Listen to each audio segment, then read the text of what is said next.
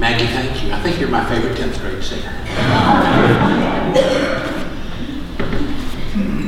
I did not mean to do this, uh, but I was reminded this morning. If you saw the cover of your bulletin and the title of the sermon, How to Sing. Okay, what are y'all doing? Is it next week? Next week we're going on a cruise. Thank God. Next week, Bill and Kay are going on a cruise. They told me that, and then the next week before they go, I, I do that to them. Sorry about that. I didn't mean to do that. We're going to talk about really how to fail, how to mess up. Could I close with a prayer now because you already know how? I mean, really if, I say this is how to fail, you already figured that out?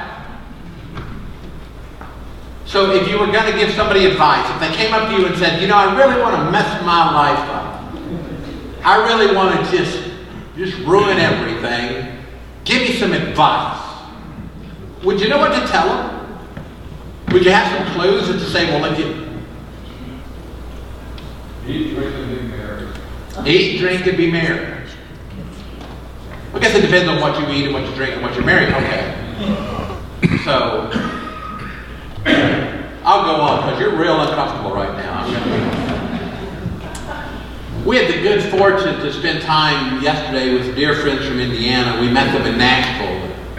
We caught up about old times. You, you do that, don't you, with people you haven't seen in a while. And You'll ask questions about how so and so and what's going on in so and so's life. Sometimes you hear great things, and other times you hear bad news. Yesterday was no exception. Uh, we did that. You hear about people's health, their transition in their lives and their families. The saddest stories that you hear, you've heard this before, are about people that are going backwards in their faith. You heard that before? Yeah, they, they used to, and then they, and you hear things but we're here today to move forward. Uh, and I'm going to give us words of warning today about how to fail, how to sink, and it would be best for us to heed these warnings. Before we go further, we're going to look at a good bit of Scripture. Let's pray together. Lord, thank you for your word, and help us to take heed. Help us to look and to listen and to learn and to live by your principles and your word. Forgive us when we mess up. Forgive us when we begin to sink. Reach out and save. In Jesus' name, amen. So you probably know one of the Bible stories that I'm, I'm going to look at. I'll get there in a minute. But we're going to start in 1 Corinthians chapter 10. 1 Corinthians chapter 10 is, well, let me read it, then we'll talk about it. Paul says, I, I do not want you to be unaware, brothers and sisters, that our ancestors were all under the cloud. Remember the cloud that protected the children of Israel during the day on their journey wandering in the wilderness? That's where this is.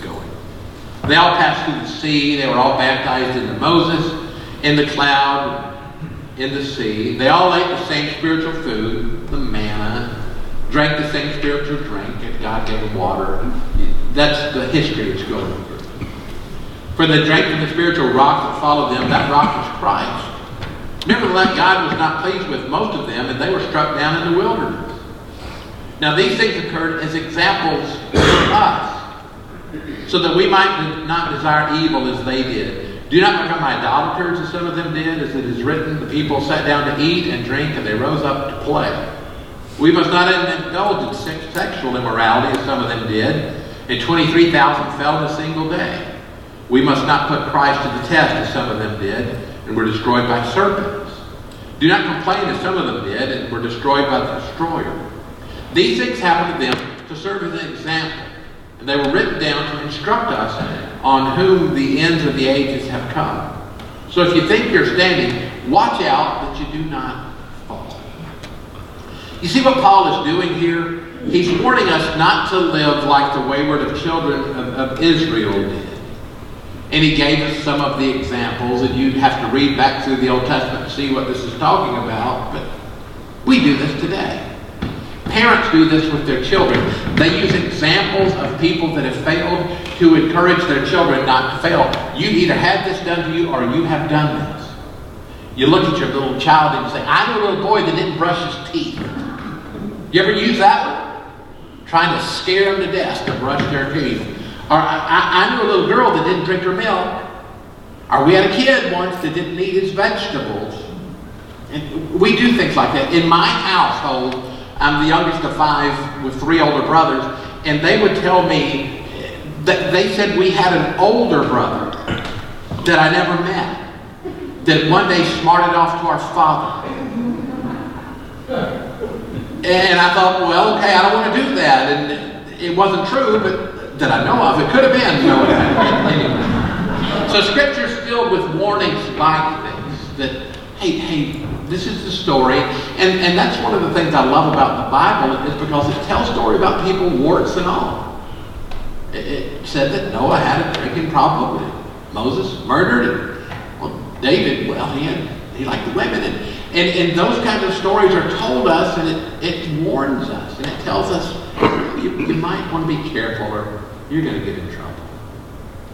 There are a lot of teaching moments. Genesis 3, 1 to 6 is a teaching moment. The serpent was the shrewdest of all the wild animals the Lord God had made. One day he asked the woman, Did God really say to you not to eat of the fruit of any of the trees in the garden? Of course we may eat from the fruit in the garden, the woman replied. It's only the fruit of the tree in the middle of the garden we're not allowed to eat. God said you must not eat it or touch it or you will die. Does anybody not understand that verse, verse 3? Is that pretty clear? You, you don't, don't eat it, don't touch it. If you do, you'll die. Seems clear. You won't die, the serpent said. God knows your eyes will be open as soon as you eat it. You'll be like God, knowing both good and evil. The woman was convinced. And she saw that the tree was beautiful and its fruit looked delicious. She wanted the wisdom it would give her, so she took the fruit and ate it.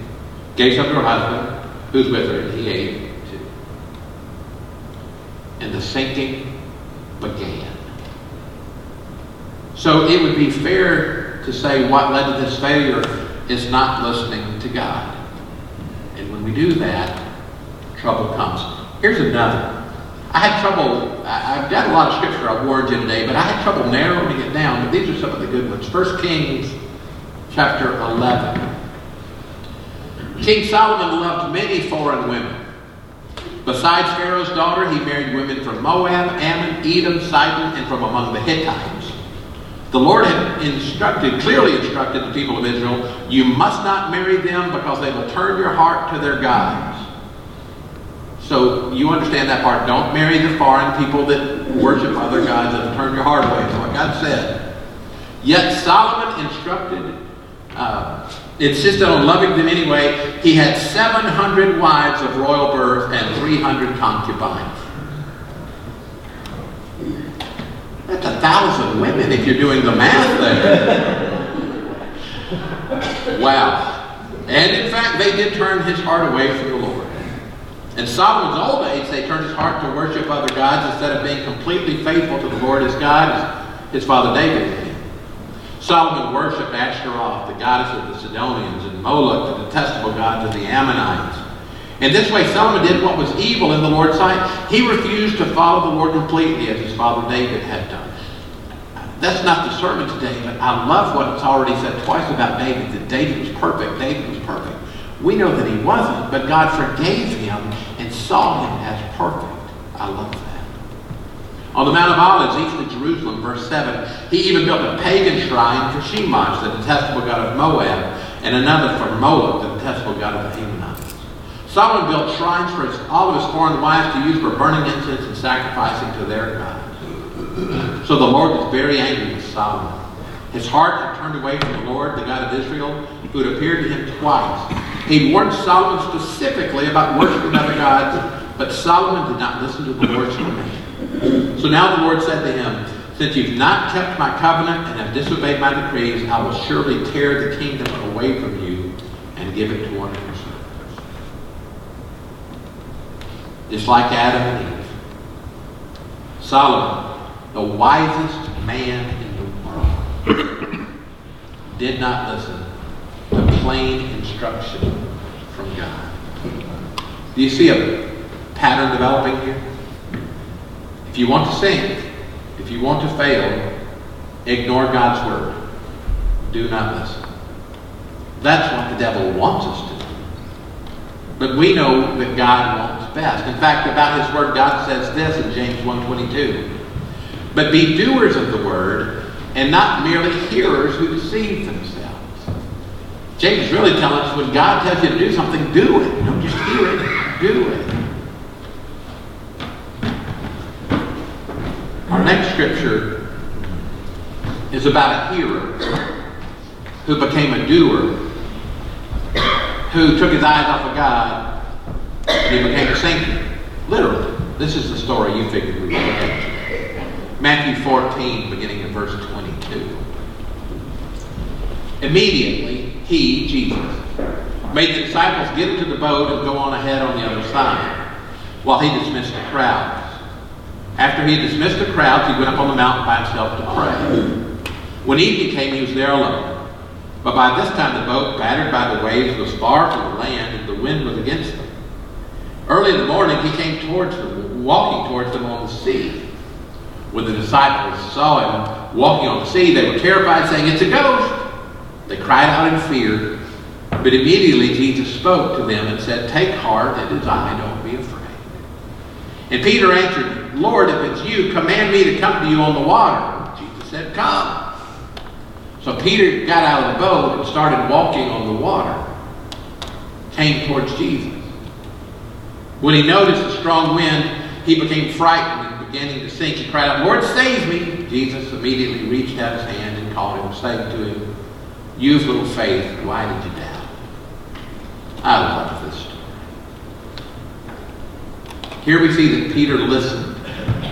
He was obedient. He was a hearer and a doer. Get out. He got out.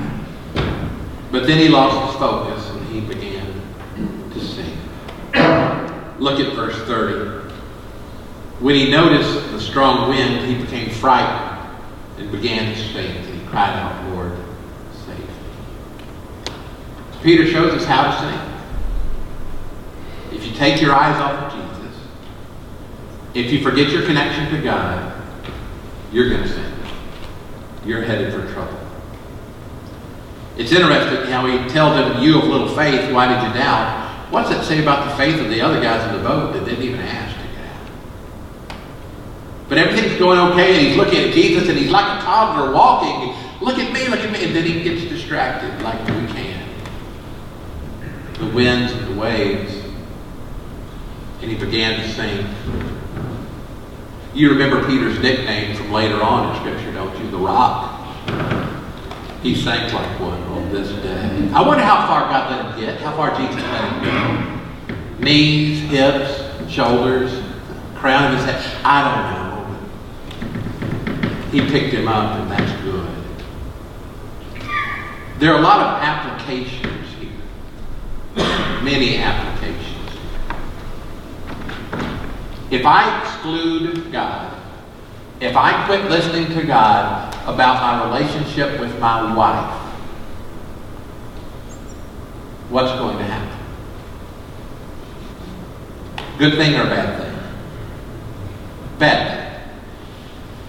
What's one thing God tells me about my wife? What should I do as a husband and a Christian towards my wife? What, one thing. Cherish her. Cherish her, love her. Okay. Is that a good thing to listen to? Mm-hmm. Absolutely. But if I decide to not listen, I will sin. If I exclude God from my finances, and Scripture says a lot about finances, and I'm not one that says if you love God enough, you'll be rich. I'm not there with the prosperity gospel people, but God tells us to be careful and to be wise and to give. But if I don't listen to God with my finances and decide that maybe the best form of retirement is to go to Vegas and put it all on something, it's probably not a good idea. I will sin. If I exclude God from the way I treat other people, I will sin. If I exclude God from my moral choices, I'm in trouble. There's so many examples, and some of them have names. and Some of them we remember, and, and I don't feel bad mentioning these names because it was so widespread. But it's been a while back. Jimmy Swaggart took his eyes off of God. Remember that now? Yeah. He stopped listening and he sang, or he began to. Jim Bakker, about the same time, did the same thing and began to sing. But the neat story is that today, they would both tell you that God lifted me back up. They started listening again. That's good news. My friend Paul, we went to school together, flirted with God is the best way I know how to say it, for 35 years. He'll call me every now and then, update me on his life, and it is a roller coaster. Alcohol and drugs have plagued him. He does fine for a while, and he gets involved in a ministry and church, and then not so much, and he takes his eyes, eyes off the prize and he sings.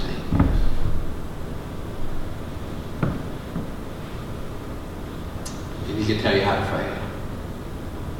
But he knows how to get back up. He just needs to. Someone I loved very much years ago was in the middle of some type of a church dispute. Got his feelings hurt, I don't know exactly what happened, but he went from always there to never again.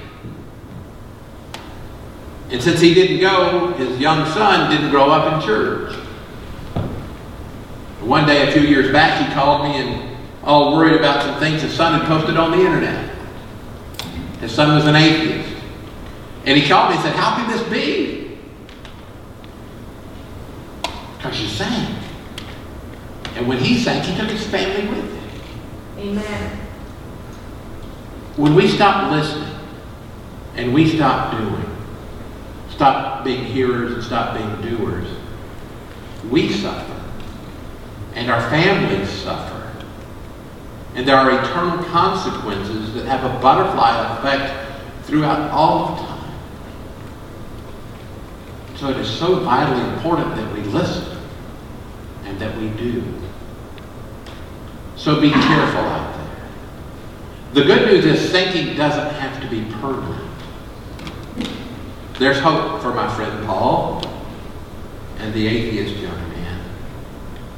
It's like the song that says, I was sinking deep in sin, far from the peaceful shore, very deeply stained within, sinking to rise no more. But the master of the sea heard my despairing cry. From the waters lifted me, now safe am I.